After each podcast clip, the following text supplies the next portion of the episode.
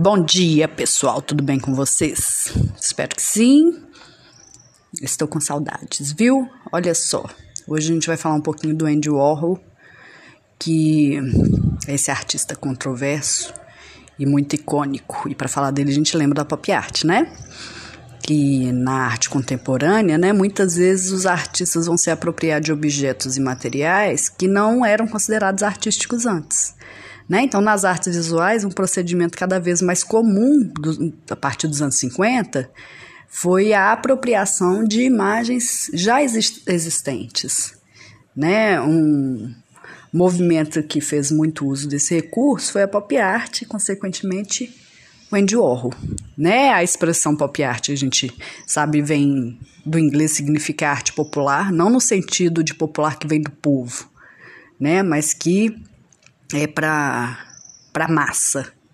Né? Não brota do povo, ele é feito para alcançar um número é, maior possível de pessoas. Tá? Ele é um movimento que aparece nos Estados Unidos por volta de 60 e a proposta surge como uma característica de um grupo de arte que pesquisava a cultura popular e alcança uma repercussão internacional. Né? A, a fonte de criação para esses artistas ligados a esse movimento era o dia a dia das grandes cidades americanas. Né?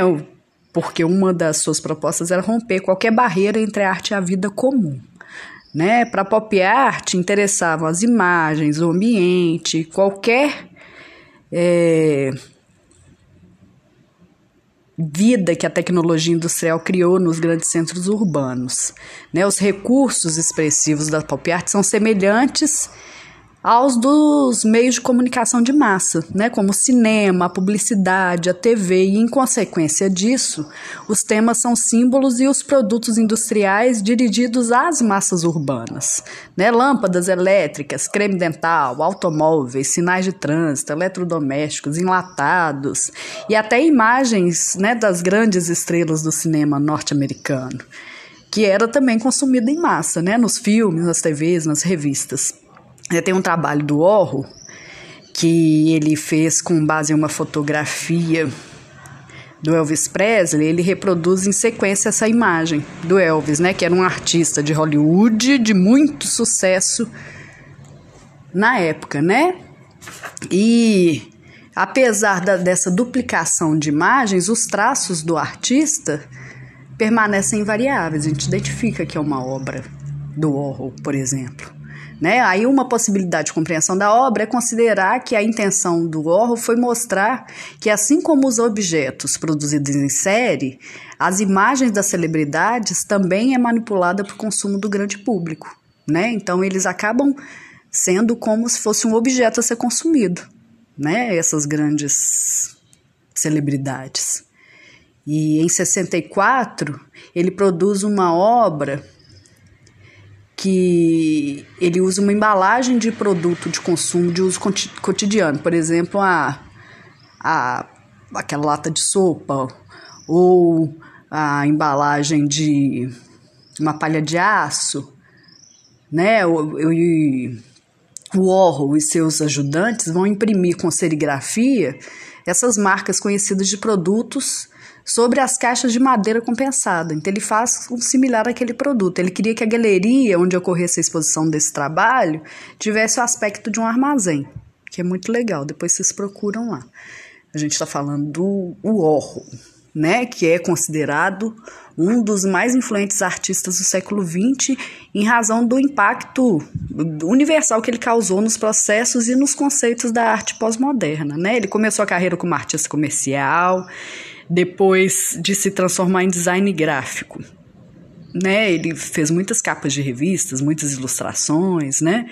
E teve um sucesso considerável como ilustrador nos anos 50. Então ele criava muito material publicitário, né, para as empresas. Nessa época ele também ilustrou livros, criou cenários, e em 56 ele viu pela primeira vez uma obra dele ser incluída numa exposição coletiva do MoMA, de Nova York. Né? Os trabalhos produzidos na década de 60 são é, comentários sobre a natureza massificada e serializada de todos os aspectos da cultura americana, sobretudo a abundância de produtos comerciais e o culto às celebridades. Né, ele está questionando, ironizando isso. Né? As latas de sopa, por exemplo, vão fazer referência a, a uma crescente diferença, uma comoditização da sociedade, né? aquela imagem icônica da Marilyn Monroe, né, que recebe um tratamento espalhafatoso de um produto.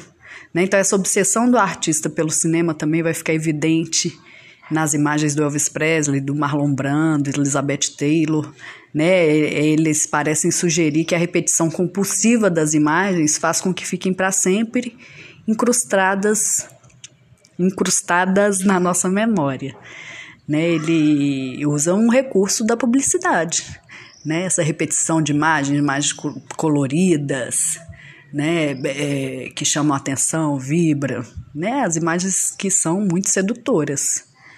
Então ele faz isso de uma maneira muito original, né? E questionando esse, esse consumismo exacerbado. Porém, um, um, um, um questionamento, uma dúvida, uma observação que fica é que esse mesmo artista, Andy Warhol, né, ele acaba virando um, um produto também, a imagem dele, do trabalho dele. E o que ele critica, né, o que ele ironiza, ele acaba fazendo e ganhando muito, mas muito dinheiro com isso. Então fica aí uma reflexão para gente, né?